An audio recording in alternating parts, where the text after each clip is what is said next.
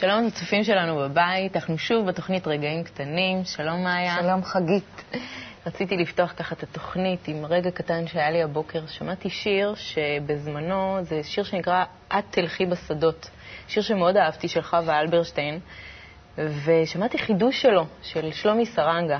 כן, יש לו חידוש. והוא עשה את זה בצורה כל כך מדהימה ועוצמתית, וככה, שלומי, שמוכר לנו מהזמר היווני, המזרחי קצת, ככה, פתאום את רואה אותו במלוא עוצמתו, בשיר כל כך ארץ-ישראלי, ופשוט עשה לי את הבוקר ככה, זה עדיין ככה מזמזם לי באוזן בחוזקה. הרבה פעמים שירים בבוקר עושים לנו, תופסים לנו ככה משהו בתוך הלב. אולי זה הבוקר, אולי זה השיר, אבל יש משהו בקטע הזה של אה, לנסוע באוטו בבוקר ולשמוע ולשמוע שירים. ככה. כן, לי זה מאוד עושה.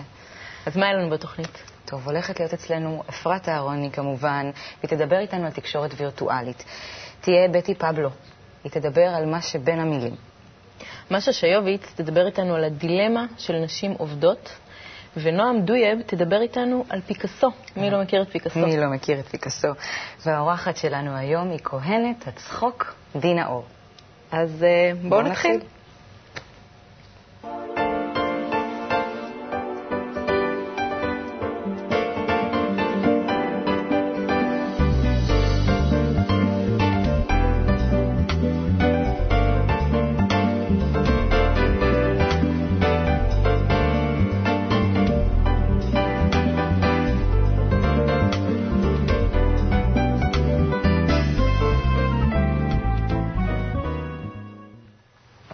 מה ברשת?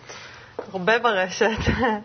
נכון, פעם, כשגבר רצה להגיד לך שהוא אוהב אותך, אז הוא היה ככה משקיע, הולך, קונה זר פרחים. היום זה הרבה יותר פשוט, הגבר לוקח את הנייד שלו, מסמס ככה, ממי, אני אוהב אותך עם איזה סמיילי בסוף, וסוגר עניין. זה יותר מוכר לי, כן. נכון, זה מה ממש. שקורה היום. בכלל, כל התקשורת בין אנשים עברה מהפך מאוד רציני עם הכניסה של, ה, של הטכנולוגיה. את יודעת, אם פעם התקשורת הייתה יותר אה, פיזית, יותר מוחשית, אז היום כל אחד יש לו את הפלאפון דור אה, רביעי, חמישי, עשירי, מספר כבר, ויש את האינטרנט עם כל הצ'אטים והבלוגים. המון פונקציות. רשתות חברתיות, כן. סמיילים כאלה. נכון, נכון, כל השפה של האייקונים שהתפתחה ברשת, אז ככה אספתי כמה כותרות נחמדות להמחיש את העניין. אה, בכלל על הרשת. אה, אז הנה הכותרת הראשונה, אפשר לראות אותה על המסך. מו. נערה אמריקאית בת 13, כן, אבא שלה קצת אה, ראה את החשבון נבהל. היא אפילו סיפרה שהיא ישבה במסיבה עם חברות, ובזמן המסיבה כשהם לידה היא שלחה להם אס.אם.אסים, מה שמסביר את המספר המטורף. יש לי חברה שהיא ובעלה יושבים באותו בית, היא, הוא במחשב אחד, היא במחשב אחר, והם הם מסמסים אחד לשני. זאת התקשורת שלהם, כן. וואלה, נשמע הזוי משהו.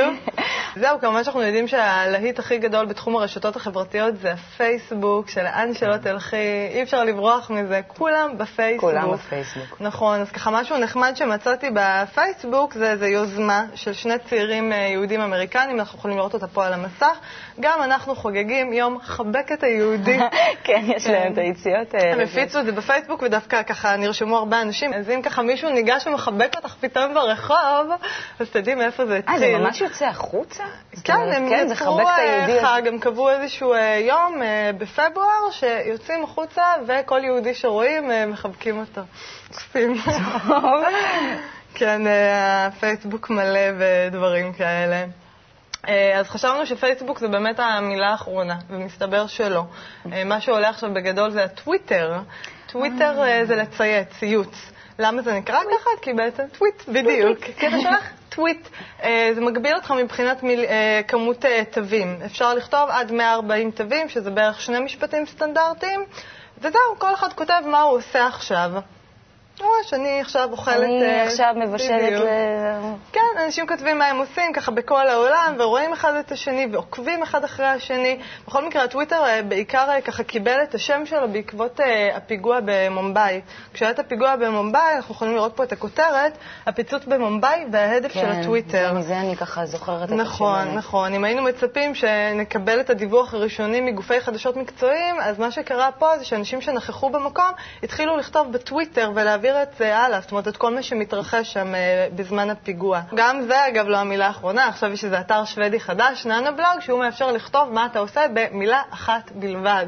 כאילו, הרבה יותר קצר ותמציתי. לא, זה יפה, אנחנו רואים שמתפתחת שם גם איזושהי אה, שפה מאוד אה, קצרה, מאוד תמציתית, כמו שאמרתי, עם אייקונים, סמיילים, לבבות, משהו ככה מאוד מאוד קצר, ואנשים אה, מתקשרים ככה, את יודעת, בדרך כלל. סמיילי מחייך עם סמיילי קצת אה, מהרהר. כן, לא צריך מילים. לא, אבל מתפתחת שם איזושהי תקשורת אה, שמשותפת ל- לכל הגולשים למיניהם, וזה גם מרתק. בכלל, כל התופעה היא מרתקת. את יודעת, מצד אחד אנחנו... אה, את רואה אדם יושב עם עצמו מול מסך מחשב, לבד בחדר, מצד שני הוא מתקשר לכל העולם, הוא מרגיש שהוא עם החבר'ה, כן. במקום להיפגש איתם פנים מול פנים. אז הוא... אה, וגם זה מאוד אישי, מדברים על דברים מאוד אישיים אה, בדברים. מה אני עושה עכשיו? זה, זה הרבה יותר. אה, חזק מאשר ככה להיפגש ולדבר בכלל על העולם, או על...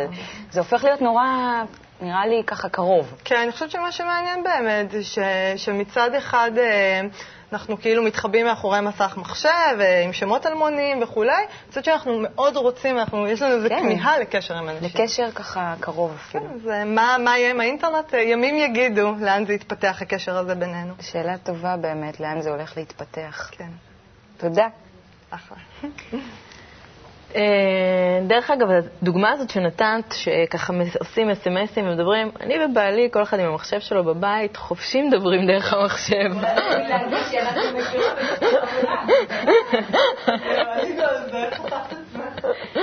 עולם ההייטק. נכון, גם שולחים מיילים. אנחנו כן. גם יושבים אחד בחדר אחד ואחד בחדר שני ושולחים מיילים. יותר. פשוט. נכון, מה, אני אלך לשם ואני אפריע לו ואני אסביר לו. ככה הוא במילא בודק מיילים. אז מה מאשה? מה הדילמה של הנשים העובדות? אמ, אנחנו נשים עם של דילמות, נכון? קודם כל. אני זוכרת שאני למ- שלמדתי באוניברסיטה בפרנקפורט, האוניברסיטה שאני למדתי בה, היא הייתה במיוחד מפורסמת בשביל זה, שזה 95% ב- מהפרופסוריות אה, היו בלי ילדים. תחשבי, זה אומר, אה, אולי נגיד מ-100 פרופסוריות, לחמש היו ילדים סך הכל, וזה נשים כבר אה, מבוגרות. אה, אז, אה, וגם אם תסתכלי בעולם הפוליטיקה, נגיד, אם תסתכלי על כל הנשים שמגיעות ממש ממש גבוה, שעכשיו יש יותר ויותר, נכון. אנחנו רואות בכל המדינות יותר ויותר, אז לא רק שלחלק גדול מהם אין ילדים ואין משפחות, על החלק הקטן שיש, הן מנסות מין להחביא את זה, ואנחנו מעט מאוד שומעות על ילדים של זאת, או משפחה של זאת, כי מה? כי מה? אה, כי יכול להיות שאנחנו מין מצפים מהם, מצפים מהם ויתור מסוים על המשפחה. כי תחשבי אם עכשיו אה, איזו פוליטיקאית גדולה תבוא ותתחיל לספר, הנה החול, הילד שלי היה חולה, הילד שלי זה, מיד את תחשבי.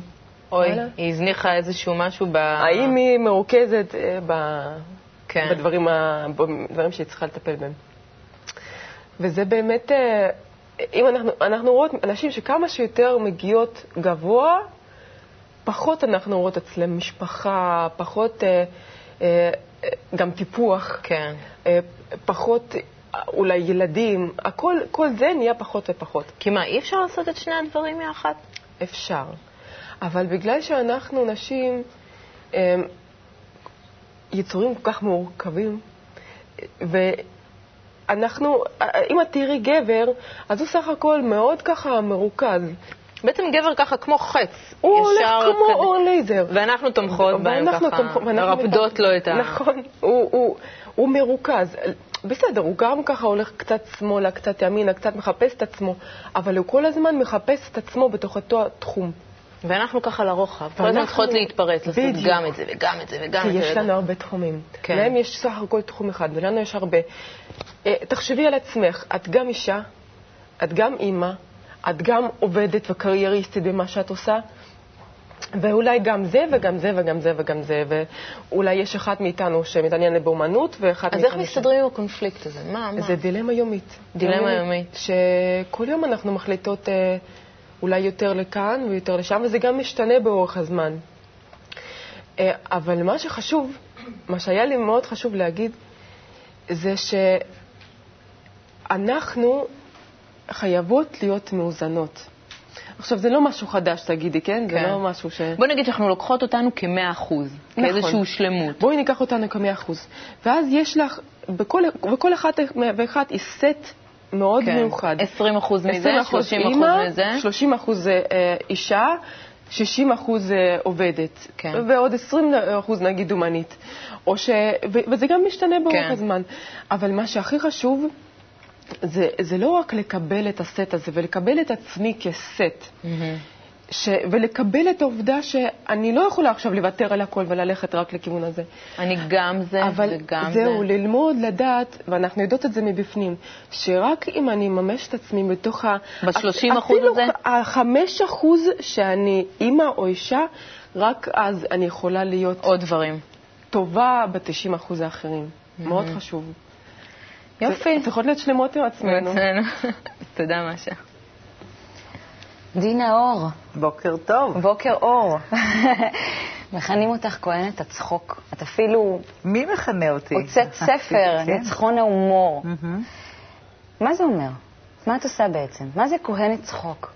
אני לא שמעתי את ההגדרה, אבל אהבתי, לקחתי את זה לקונוטציות נוספות, מאוד מאוד אהבתי. אני חושבת שהתפתחתי מתוך דווקא הוראת ההומור, הסדנאות, לתוך הכתיבה הקומית הסטנדאפיסטית. זאת אומרת, היום יש לי מופע שהוא רץ בתיאטראות, זה ייגמר בצחוק גדול, הוא נולד מתוך הספר, כתבתי קודם את הספר, היה כבד מאוד ולא אהבתי. תיארתי את סיפור אה, אני דינאור, הפרק הראשון שמתאר את משפחת המוצא, שהייתה מאוד מאוד אה, דיכאונית ומאוד מחוברת לתודעת סבל. כילדה לא יכולתי להבין איך זה שבבית כל כך סובלים, אבל בחוץ השמש צו- זורחת ואנשים כן מחייכים. החיבור לא התרחש בבית, היום על במות כן. זאת אומרת, אני לוקחת קהל שבא, מה זה, מי זה, ומוציאה אותו שמח זה ייגמר וצוחק. בצחוק גדול. כן, לעומת זה ייגמר רע, שעליו גדלתי. העונש יגיע. אני כרווקה תמיד חיפשתי לצידי גבר שיהיה לו חוש הומור. בצדק. גם את חיפשת? איך אפשר? לחיות בלי זה? בוודאי. ברגע שנגמר ההומור, אני חושבת שהעניינים נפרדו. ואני רואה, אבל איך את אני- היית? את, את בן אדם עם חוש הומור, איך זה היה בשבילך? אני לא לוקחת עבודה? הביתה, אל ת... את לא לוקחת עבודה הביתה, גם את רצית גבר עם כן. חוש הומור. האמת שאני מאמינה שזוגות שצוחקים ביחד נשארים יותר טוב ביחד. שואלים זוגות למשל, תגידו, אתם יוצאים ברצינות? אולי תשאלו, אתם יוצאים בצחוק? למה ברצינות? מצח... את צוחקת לבדיחות שלו? יופי, את אישה טובה מאוד. אני חושבת שזה דבק שהוא כל כך חשוב, כי האינטימיות כל כך מקבעת את הבעיות ולא את הפתרונות. אז לכן כשלמשל אה, רוב המופע הוא על הפתרונות בדרך הומור. מה, מה עושה הצחוק לביחד, ההומור הזה לביחד? תראי, מה, הצחוק קודם כל עוזר בניתוק במפגש ובריכוך. קודם, במפגש הראשוני. במפגש שני אנשים שלא הראשוני? מכירים אחד את השני. גבר ואישה, אישה ואישה. אני חושבת שזה כבר. מסמל, על- תשמעי, אני לוקחת את עצמי פחות ברצינות. אני באה להשתעשע, אני באה ליהנות איתך. הצחוק הוא הצליל של האהבה, אנשים, אני זוכרת שהיית מאוהבת, והכל, אולי עדיין, הכל הצחיק אותך, אה, מצחיק. חטאת באף, איזה יופי, אחרי שלושה חודשים זה עובר. אבל יש משהו שהוא באמת הצליל של החופש, והוא מאפשר את המרחב, את הניתוק, זה מה שהצחוק והומור, אתה רואה את הכל ואתה עוד לא מתחייב, פשוט, פשוט פחות משעמם. ואחר כך, בתוך החיים כבר, שחיים כבר שנים ביחד. זה, זה זה, זה, זה חשוב, זה משהו שאני יודעת ככה מתוך... תראה, מישהו אמר שהצחוק הוא המרחק הקצר ביותר בין אנשים, וזה נורא חכם. מפני שנופלת הזרות, את יכולה להיות הכי קרובה אליי, ואת רצינית מדי, אני ממש מרגישה אותך כזרה. אני רוצה לדעת שיש לך פרספקטיבה, שאנחנו יודעים שיש עוד אפשרויות לפתור בעיות. וזה דרך אני- ההומור? ההומור, הצחוק, הבדיחה, האבסורד, הקלילות, החיוך. יודעת שבארצות הברית בכל מקום שאת הולכת יש להם את ה-all American smile, אשפוז יום כזה, ואת לא יודעת למה. ולא מעניין כל כך מה הולך בפנוכו שלהם, אבל את יודעת שבסמל החיצוני הם קודם כל שולחים לך את הסיגנל, יהיה בסדר, בוא נתחיל אבל עם החיוך. אפשר ללמוד את זה? אפשר ללמוד לצחוק? חייבים ללמוד את? זה. מה, תלמדי אותי משהו. ללמד אותך לצחוק? לא יודעת, איך, איך להשתמש באמת בהומור במקומות מסוימים. אולי באמת תתני לי איזה טיפ? הלכתי לדייט עם מישהו והוא נורא קמצן היה, הוא שאל, מה את חושבת להזמין? אז אמרתי, אמרתי את האנטריקוט, אני חושבת, הייתי רעבה. הוא אמר, תחשבי עוד פעם. אז חשבתי, הזמנתי סלטים, קינוחים, השתעשעתי. הוא אומר, גם בבית את אוכלת כל כך הרבה? הוא לא יתקשר אליי יותר, אבל זה בסדר. מה שאני מנסה להגיד הוא שיש סיטואציות שאנחנו חוזרים עליהן כל הזמן, ואי אפשר להיות שם רציני. אז את אומרת, זה- בתוך הסיטואציה להכניס את הקלילות ואת ההומור ולצחוק על כל, על כל דבר בעצם. בדיוק. או להיות ריספונדר, לצחוק עם מישהו אחר מצחיק, או לא להיות, את יודעת, קהל אה, כן. סגור. כן. להיכנס לאנרגיה של השני כדי ששניים, את יודעת, יעלו למעלה.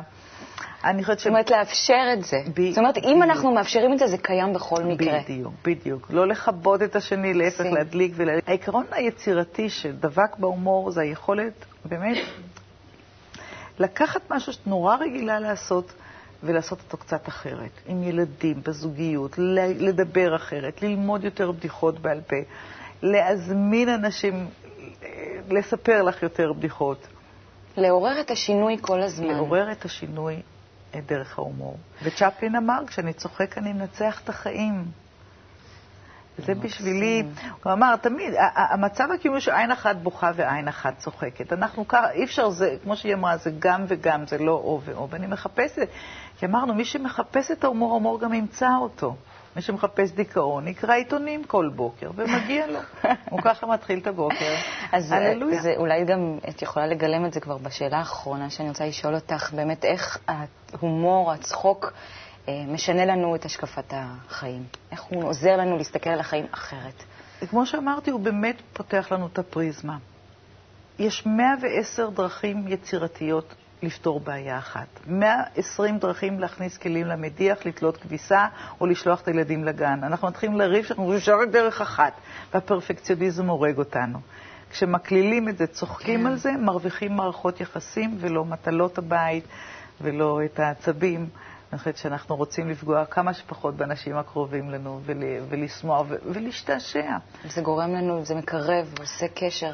זה גורם לקשר משובח, משובח. יותר, אינטליגנטי, עם עומק שאתה מבין, תשמע, הוא קולט אותך, ואתה לא לוקח את עצמך ברצינות תהומית. את העבודה תיקח ברצינות, תיקח את המקצוע שלך, את עצמך פחות, ואז אתה שוחה בחיים, ואתה יכול גם ליהנות. אז לסיום, יש לי בשבילך שאלון כן. מהיר, Mm. אסוציאטיבי, אוקיי. פשוט. הדבר הכי טוב שאפשר להגיד עלייך. נחמדה. מה החולשה הכי גדולה שלך? עם אוכל. אנטריקוט? כן, אנטריקוט. נסי את הפילה של... אה, אה, מה מצחיק אותך? אמ, האמת. כשאנשים מספרים את האמת האנושית האוניברסלית, שהיא אני ואת, את זה אני, אני ואת, אני נקרעת מזה, וגם הומור פיזי. להחליק על בננה, ליפול מאופניים. סלפסטיק. כן, הומור פיזי מאוד מצחיק אותי, והאמת הא- האינטימית שלא הרבה מסוגלים לחשוף אותה. זה מה שתפקידו של קומיקאי, לחשוף את האמת שלא מדברים עליה. ולהראות אותה עטופה יפה בצלופן מתוק, שאפשר גם לבלוע אותה. כן. כשהיית קטנה, מה חלמת להיות? רקדנית. אבל הייתי מצחיקה את ילדי השכונה, הייתי מושיבה אותם שם על הפסים של האופניים ומרצה להם על החקלאות בניו יורק. אני לא אני לא הבנתי אפילו שאין, אבל הם צחקו. היה לי חשוב. אה, איפה תהיי בעוד עשר שנים? עוד עשר שנים, עוד שני ספרים מאחוריי, ואני חושבת שאני בזוגיות הרביעית כבר, כי אני כל שנתיים-שלוש מתגרשת, לנוכחי יש עוד שנה, הוא רק לא יודע את זה. טוב, אז טיפ קטן לצופים שלנו בבית לחיים טובים.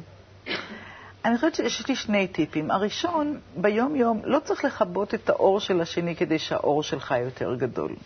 ובזה אני מפרידה בין הומור אמיתי וציניות ולעג. זאת אומרת, הישראלי קצת יותר ציני, הוא מנמיך את השני כדי שהוא ירגיש יותר גבוה.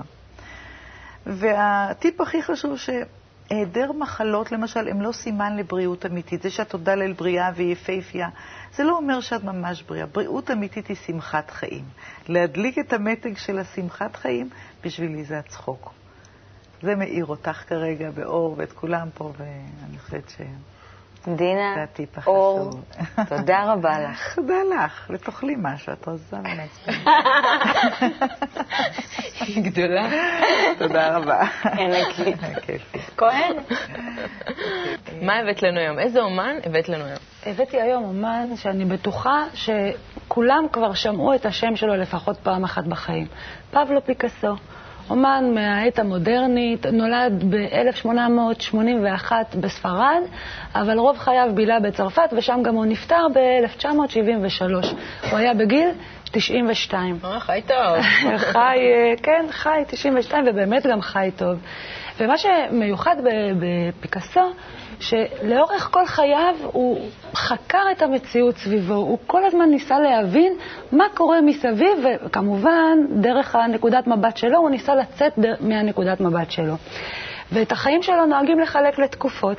אז יש את התקופה הראשונה שנקראת התקופה הכחולה, הוא היה, הוא היה בגיל 20, וחבר שלו התאבד, זה מאוד מאוד השפיע עליו, ואז הוא התחיל לראות, בואי תראי, כאן יש איזה ציור שסימנתי, הטרגדיה, הוא התחיל לראות סביבו אנשים עצובים, הוא צייר משפחה עצובה, פתאום הכל סביבו נהיה עצוב, הוא כן, עצוב, הכל סביבו. פה לא, לא מתקשרים אחד לשני, כל אחד בזה יפה, שלו. נכון, כאילו משפחה שהיא לא מחוברת. הוא היה עצוב, הוא ראה אנשים עצובים. זו הייתה. תפיסת המציאות שלו. בדיוק. פתאום, בגיל 24, הבחור התאהב, התקופה הוורודה מתחילה. הוא פתאום רואה סביבו אנשים שמחים. הוא מצייר אנשים מקרקס, הוא מצייר בצבע ורוד וכתום, הכל שמח. אבל מה? הוא מרגיש את זה, שאת השמחה הזאת, אז הוא רוצה לחקור. ולחקור איך אנשים שמחים מרגישים. אז הוא מצייר ליצנים למשל, הוא מצייר קרקס. וזה באמת מוביל בסופו של דבר להתפתחות של זרם, שהוא היה אבי המייסדים של הזרם, יחד עם עוד אה, חבר שלו, ברק. והזרם הזה נקרא קוביזם. ומה זה בעצם הזרם הזה? מנסה לפרק כביכול את המציאות ולהרכיב אותה מחדש. ומה שפה אני רוצה להראות, הבאתי ציור אחד שלו שמאוד מאוד מפורסם. אני יודעת גם שקוביזם זה איזשהו, לתפוס איזושהי מציאות, לא, לא הסתכלות אחת, אלא מכמה כיוונים יפה, אולי. כן, לפרק אותה כאילו, ואז לראות אותה מכל מיני זוויות, וזה בדיוק הציור שאני הבאתי לך כדי לראות, ואני מתמקדת כאן, למשל, בבחורה הזאת. זה הציור שנקרא האלמות מהוויניון, שמאוד מפורסם וגם מאוד פרסם אותה, וגם נחשב כציור שבישר את תחילת הקוביזם. קוביזם. ומה שאנחנו רואים, אם אני מתמקדת פה באישה הזאת, אז תסתכלי איזה יופי. בעצם מה הוא עשה? הוא מצייר פה אישה עם הגב אלינו, אבל רואים גם את הפנים שלה. כביכול הוא רוצה שאנחנו נראה אותה גם מהגב, אבל גם מקדימה. ולא רק זה, אנחנו רואים את הפנים שלה, אבל אנחנו רואים אותה גם בפרופיל וגם בפרונט. זאת אומרת, הוא ממש ניסה... לתפוס ל- אותה מכל הכיוונים, מכל לתפוס את הכיוונים, המציאות כאילו, מכל הוא הכיוונים. כביכול רצה לתת מהנקודת מבט שלו, ורצה להראות את הכל. את הכל, לא רק את המציאות שלו, הוא רצה כי חקר את המציאות. עוד ציור אחד שהוא מאוד מאוד מפורסם וגם מראה לך פה משהו מאוד אה, מיוחד, זה הציור הזה שהוא קרא לו מקטרת, בקבוק בירה וקובייה. ותסתכלי על הקובייה הזאת, אנחנו שמים קובייה מול העיניים. אנחנו רואים ש...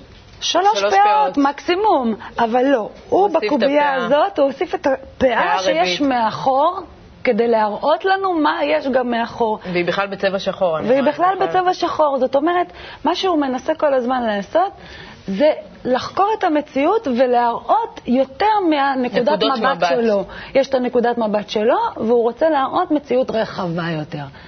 אבל אנחנו בכלל יכולים אה, לצאת מהנקודת מבט שלנו ולראות מציאות אה, אחרת יותר. ורחבה יותר, או לראות דרך או אנשים מציאות אחרים. שמישהו אחר רואה. שמישהו אחר רואה, אני שואלת, אפשר? שאלה טובה. שאלה טובה. אנחנו באמת יכולים אה, לצאת לפרספקטיבה רחבה, או שאנחנו באמת תקועים בתוך עצמנו, בחור של עצמנו, ולא יוצאים החוצה? אני חושבת שיש דברים שאנחנו תקועים איתם בגלל שאנחנו מוגבלים ב- ב- באמצעים שלנו. גם במילים אנחנו מוגבלים. אה, אנחנו רוצים להביא רגש מסוים לבן אדם, ולא תמיד קל למצוא את המילים האלה אה, כדי להגיד לו מה אנחנו מרגישים. בדרך כלל גם כשהם מרגישים כל כך קשה להגיד. נכון. דווקא כשיש משהו אמיתי. מצד שני, חשוב להגיד. חשוב להגיד, במיוחד שזה רגש חיובי, ש- שאנחנו אוהבים, זה חשוב, זה לא לקחת את זה אף פעם כמובן מאליו, שהצד השני קולט אותנו. זה יכול להיות עם הבן אדם הכי קרוב אלינו, וזה גם יכול להיות עם בן אדם הכי זר לנו. אה, דוגמה, את יודעת, אני מופיעה בהצגות ילדים בין השאר, וחלק מההצגות לפעמים נעשות בקניון. אז אה, מתלבשים בקניון בשירותים הציבוריים, ויש איזה מישהי שם, אני, אני מופיעה קבוע באותו מקום, יש אה, אישה שהיא מנקה את השירותים שם, וכל פעם אני מסתכלת עליה, ומשום מה, אני אומרת, אנשים פה עוברים לה כל היום מול העיניים, ולא לא ממש מתייחסים. מבחינתם, היא המנקה שמנקה אחריהם, והיא אפילו לא קיימת. ואני קיבלתי אמפתיה נורא כלפיה, והתחלתי מדי פעם להגיד לה שלום, מה שלומך, כל פעם שאני באה, ונוצרה בינינו כימיה, עד כדי כך שגם פתאום גיליתי עולם שלם, במיוחד כשהיה בחירות לא מזמן, פתאום היא הביאה אותה בספיץ', כן, הייתה לה אג'נדה. היה לה מה להגיד עם המקל, את יודעת, וזה פשוט הקסים אותי. כמה מתגלה מאחורי האנשים האלה. חשוב להגיד. זהו. וזהו, יש לי גם אה, שיר שמדבר אה, על בין המילים, מה שנמצא בפנים, אבל שוב, שנורא חשוב להגיד, לא לחכות, לא לחכות עם מה שמרגישים. כן, לומר. לומר את זה. טוב, אני אחשוב על זה. אוקיי. אז בטי, בין המילים. בין המילים.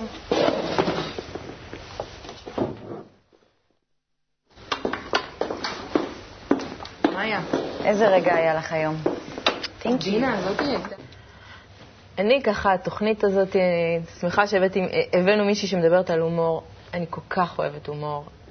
סיינפלד זה הסדרה שאני יכולה לראות אותה, כמו שהייתה פעם אורחת שאמרה פה, 24 שעות ביממה, בפרקים חוזרים. אין כמו הומור, זה באמת משהו שככה גורם לנו להסתכל על המציאות בצורה, בהפוך על הפוך כזה. כן, וזה מתקשר לי למה שנועם אמרה על, זה, על, על, על צורת ראייה שלנו, על, על החיים, שעם ההומור הזה אנחנו אולי כן יכולים להרחיב את, ה, את הספקטרום שלנו. אה, לצאת, מה, לצאת אולי אפילו מעצמנו. אה, דינה דיברה על זה שזה משנה לנו את המציאות, אנחנו משנים כל הזמן עם ההומור ועם הקלילות את המציאות. נראה לי שהכל היום מתחבר לי למקום הזה. אז אה, צטטי לנו. ציטוט, כן. ובזה יתבאר הכתוב בזוהר, שמתוך העסק בספר הזוהר ובחוכמת האמת, יזכו לצאת מתוך הגלות לגאולה. זה מאת הרב יהודה אשלג. אין לי מה לומר על זה, זה כן, פשוט זה... אה, מסכם את עצמו. אז תודה, מאיה. תודה, חגית. ותודה לצופים שלנו בבית, ושיהיו לכם המון רגעים קטנים ככה טובים, ונתראה. נתראה בשבוע הבא. בדידות זה יותר מלומר לבד, זה עולם ומלואו של אחד, ויותר מלומר קר ועננים, זה מעבר לכל כמו שאושר. זה יותר מלומר שהשמש זורחת, זה עולם ומלואו של ביחד, ויותר ויותר מחיוך וציפורים, זה מעבר לכל המילים. אלוהים שבין המילים, אתה יודע, אלוהים שבין השירים, אתה שומע איך ליבי דופק חזק, אך למולו משותק. לא אמרתי שמכולם הוא מיוחד לי, איך אוכל לומר את זה, והוא יותר מזה. והשיר הזה הוא יותר מכמה שורות, הוא נכתב בשבילו בדמעות,